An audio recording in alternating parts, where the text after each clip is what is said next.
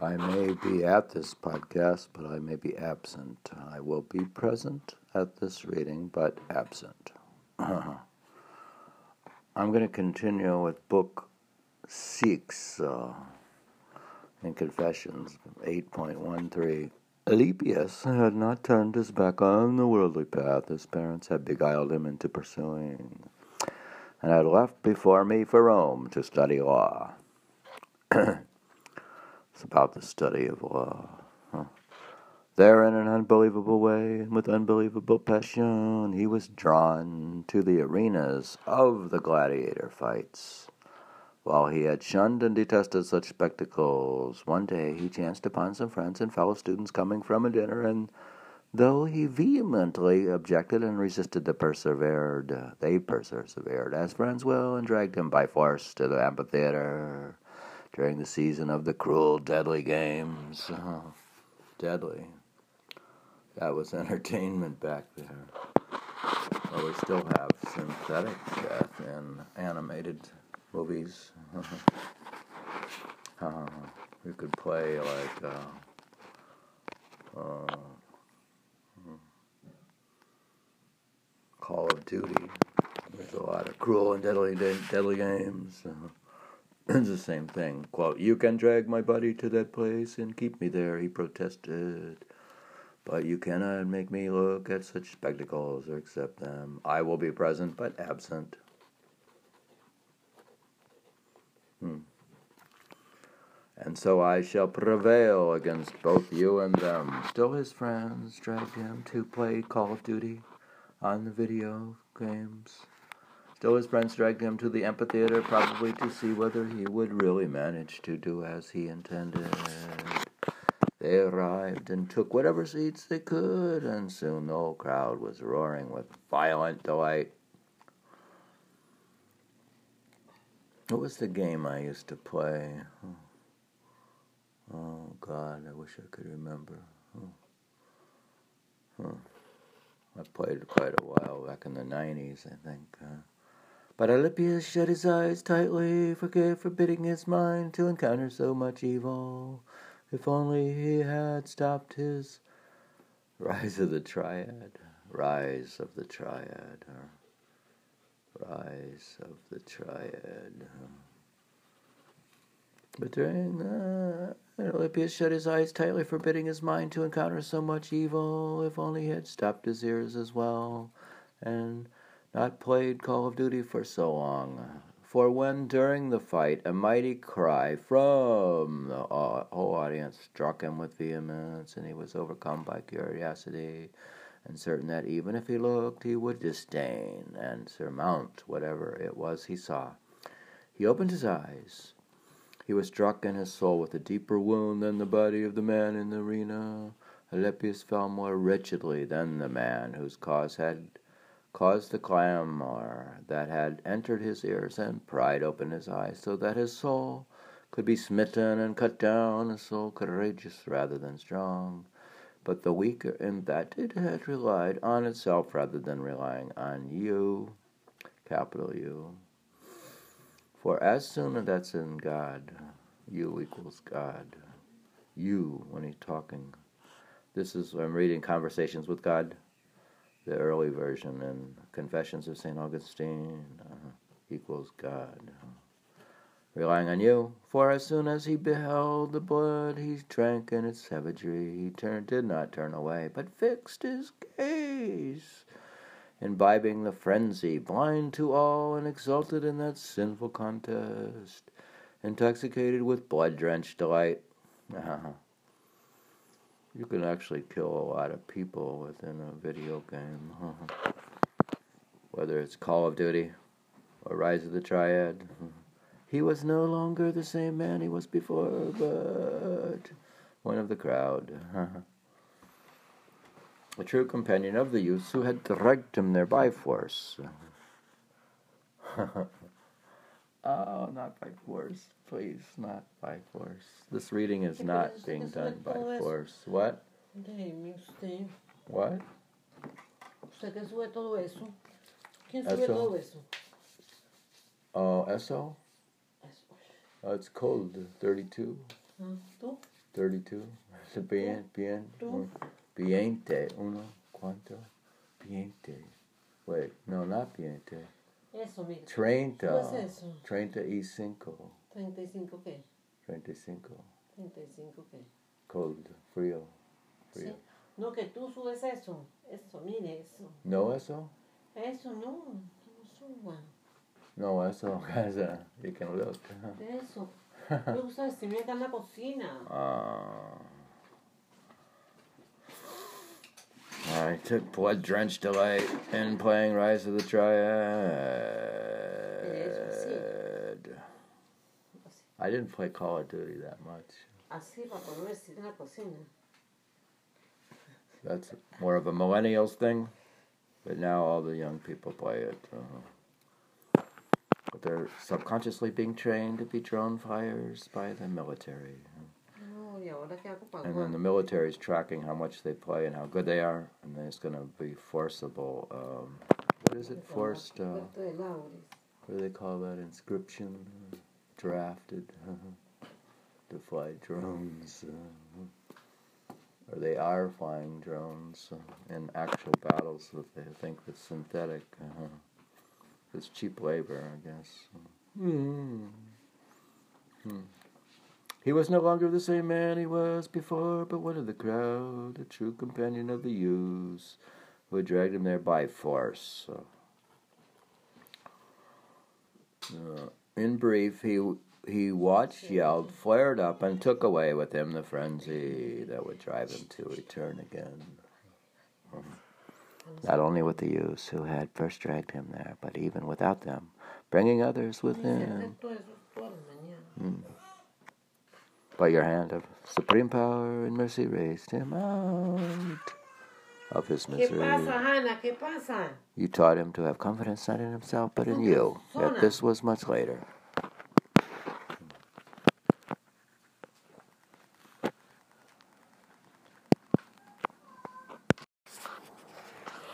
We are also learning something about Saint Alypius of Thagaste, a lifelong friend of Saint Augustine. Uh, so we're learning about another guy, another saint within the Confessions of Saint Augustine. Uh, wait, nine, we're in book uh, six, uh, nine point one four. This remained in his memory as a medicine for the future, as was also the following incident that took place when he was still a student and studying under me in Carthage. He's talking about Alypius, who's studying under Saint Alypius, is studying under Saint Augustine. At noon one day in the market forum, he was thinking through what he would be declare claiming, as students of rhetoric do, and you suffered him to be arrested as a thief by the forum guards. I believe that you, are God, permitted this for no other reason than he who in the future was to be so great should begin to learn that when a man is to be judged, he must not be harshly condemned by another man. In other words, like he should not be harshly condemned. So great you can learn that when a man is judged, like he goes to court, he should not be harshly condemned by another man.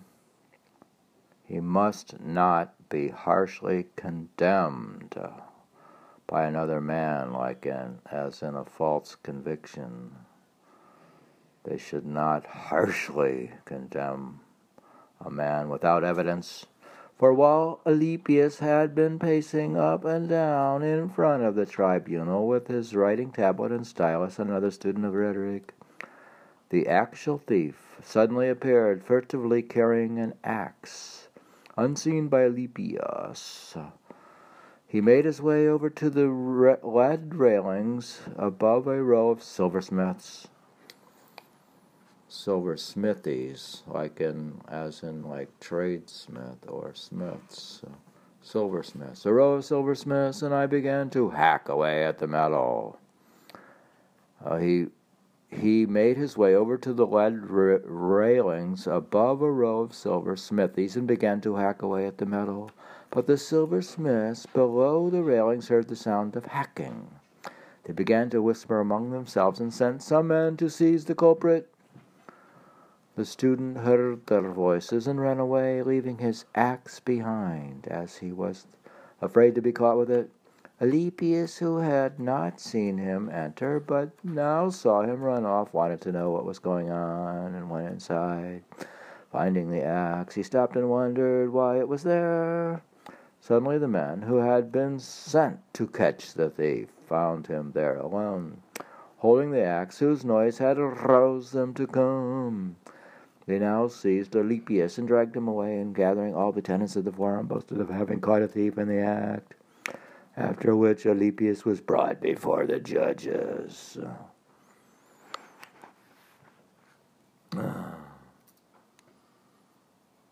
Nine point one five. But this was the extent of Alypius's instruction, for immediately, Lord, you came to the aid of his innocence. I don't know if the Lord ever came to the aid of my innocence or if he ever will after 25 years, or to which you alone were witness, as the tenants of the forum were leading him either to prison or as punishment. They were met by the architect responsible for the supervision of public buildings. They were delighted to see this man, as he had always suspected them of stealing materials from the forum. Now at last they could show him who the true Malfeasant was, but the architect had met Alypius a number of times at the house of a certain senator, to whom he often paid his respects, and recognizing him, the architect immediately took him aside and asked him the reason for all this trouble. Alypius told him what had happened, and the architect bade the yelling, menacing crowd to come with him.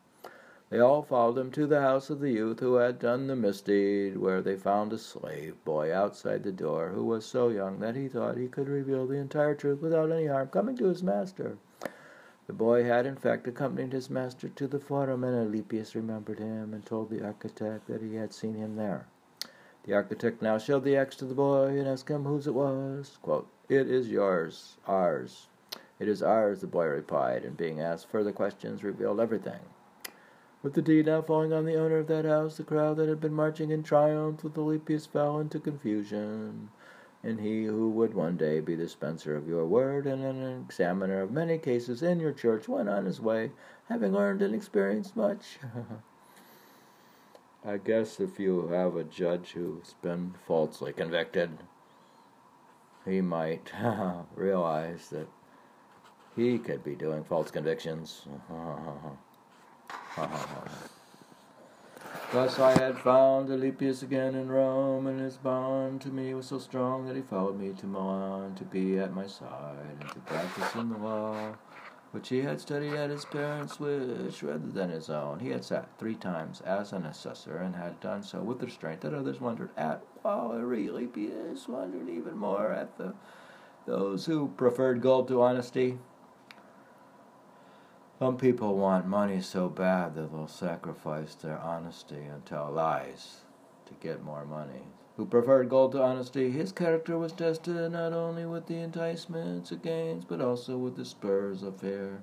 In Rome, he had been assessor to the keeper of the Italian treasury, and in those days there was a powerful senator who, to whom many were bound through favors and fear. This senator, as was his usual practice, uh, sought to apply his influence so that he could do what the laws did not permit. Uh, Alypius resisted. The bribe was promised, but Alypius scorned it. Threats were made, but Alypius trampled on them. Everyone marveled at his extraordinary spirit, which neither sought the friendship nor feared the enmity of a man so renowned for the countless ways in which he could benefit or harm another. The judge himself, whose assessor Alypius was, did not wish to grant the judge's demands, yet refrained from rejecting them openly, shifting the accountability onto Alypius, alleging that Alypius would not consent to his granting the demand. And it was true that if the judge had acquiesced to the senator, Alypius would have resigned his post.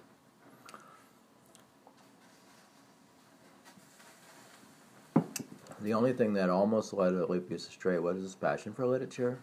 which tempted him to have manuscripts copied out for him by Praetorian scribes. That's like the only thing I really did as a crime was use the copying machine. I stole from the company by copying stuff on the copying machine.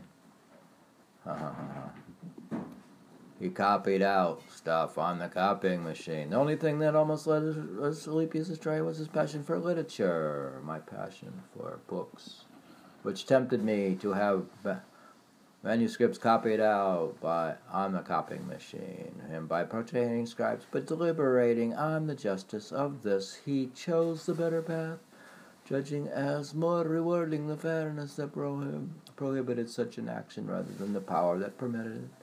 This might be a small matter, but he is true in what is minor, is also true in what is great.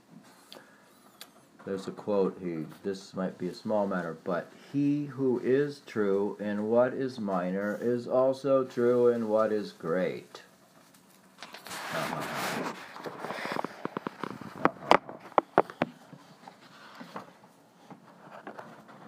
Uh, that would be Luke sixteen ten.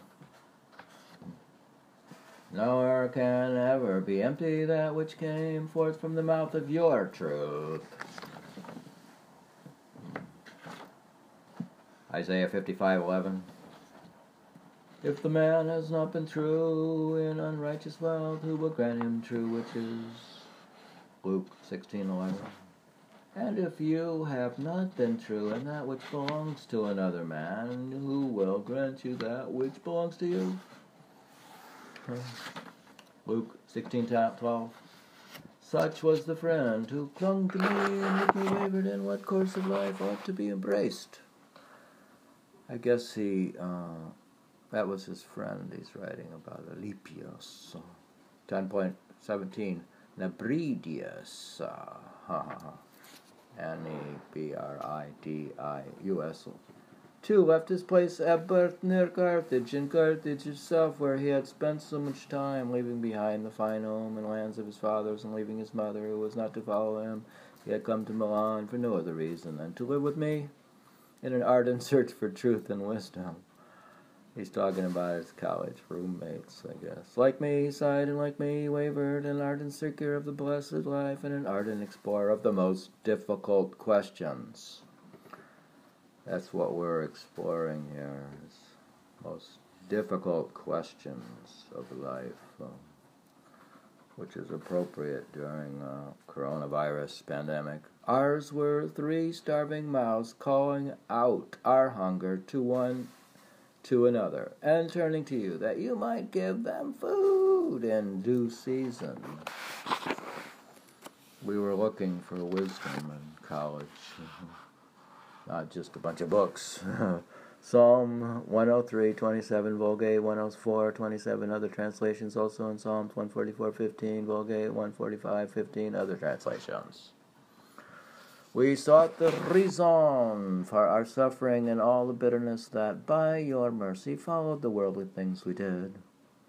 At this time, uh, it's typical for young men in their 20s to do worldly things we did. But we encountered only darkness and turned away in pain, asking, quote, How long will this continue? We were often to ask this question, and though we ask it, we did not forsake those worldly things, for nothing certain had yet shown forth that in forsaking these things we could embrace. Uh-huh. 10.018 I myself was stuck, struck, I myself was struck when I contemplated how much time had passed since my 19th year, when I had begun to burn with a desire for wisdom that's when I also began to desire for wisdom. That's when I, in my 19th year, when I had begun to burn with a desire for wisdom. Hmm. That's exactly the same. Planning to abandon all the vain hopes and false foolishness of inane desires. Hmm. At that point, I didn't smoke any pot. I didn't drink alcohol and became a vegetarian and was reading the Bhagavad Gita. Uh-huh. And here I was now in my thirtieth year, still stuck fast in the same mire, hungering to enjoy the fleeting things of the present that were dissipating me. While I said to myself, quote, Tomorrow I shall find that wisdom, it will appear before me, and I shall grasp it. Lo, Faustus will arrive and explain everything. Oh, great academic philosophers can really nothing be determined for certain about how an ordered life is to be lived. Turns out the main thing is uh, in Zen or anything, it's how, how an ordered life is to be lived. Like, do you get up at 3 a.m. and meditate until 9 a.m.? do you then play tennis or volleyball? Or do you go to bed at 8 o'clock at night? How an ordered life is to be lived. But no, let us seek with greater diligence, and let us not despair. Things in the Holy Writ Uh, no longer seem absurd as they once did, and can be understood differently in a virtuous way. I will take my stand where, as a child, my parents placed me, till the near clear truth be discovered. But where is the truth to be sought? Ambrose has no time. We have no time to read. See, that's the problem. If you don't, at that time, there's so many things going on in college that you may not have time to read. Uh-huh. But you could have time to read when you get old, but then your eyes go bad. so, where are we even to find the books? When and from where are we to obtain them? From whom are we to borrow them? Time must be allotted and certain hours assigned for the health of our soul. Certain hours assigned for the health of our soul. A great hope has arisen. The true faith does not teach what, what we have taught it, ta- thought it taught, and had vainly accused it of teaching. Its experts consider it a sin to believe that God is bounded by the shape of a human body. Why do we hesitate to knock at the door that will open out to all else? What door is he talking about? knocking on. Where's the door? Matthew 7 7. Why do we hesitate to knock at the door? We'll open out to all else. Our pupils take up our mornings, but what do we do for the rest of the day? That's my main question because I usually start the day with meditation. But the highest priority goes first, without question. So meditation comes and then comes uh, exercise, like in tennis or volleyball. Our pupils take up our mornings, but what do we do for the rest of the day? Hmm. I do a podcast in the morning after meditation. Why not dedicate the time to this? to podcasting or what? To reading a book. I can read a book, I guess. Hmm. or usually do shopping and cooking and eating like a commoner. Eat. Most people just work and eat. But when would we then pay our respects to exalted friends whose favors we seek? When would we prepare what our pupils pay us for? When would we restore ourselves, reflect, relaxing our minds from the strain of worry? hmm. I don't know. That's the question. What do we do but the rest of the day, what do you do after? Uh, you become like an ordinary man after meditation and exercise. And you do uh, at night time you can return at sunset. You can return to meditation. Uh-huh. afternoons are kind of like a flexible, I guess. Go out and I don't know. I don't know. You do errands. I don't know what you do. That's the question we're raising. Huh? huh. You could do selfless service. Oh, I don't like that. So, but once you meditate really a lot, you learn to like it. So, because you don't have a self anymore, and after all, these are poems of annihilation. Uh-huh. This is under the class of poems of annihilation. So, if you meditate long enough, you're no longer selfish because you don't actually have a self. Uh,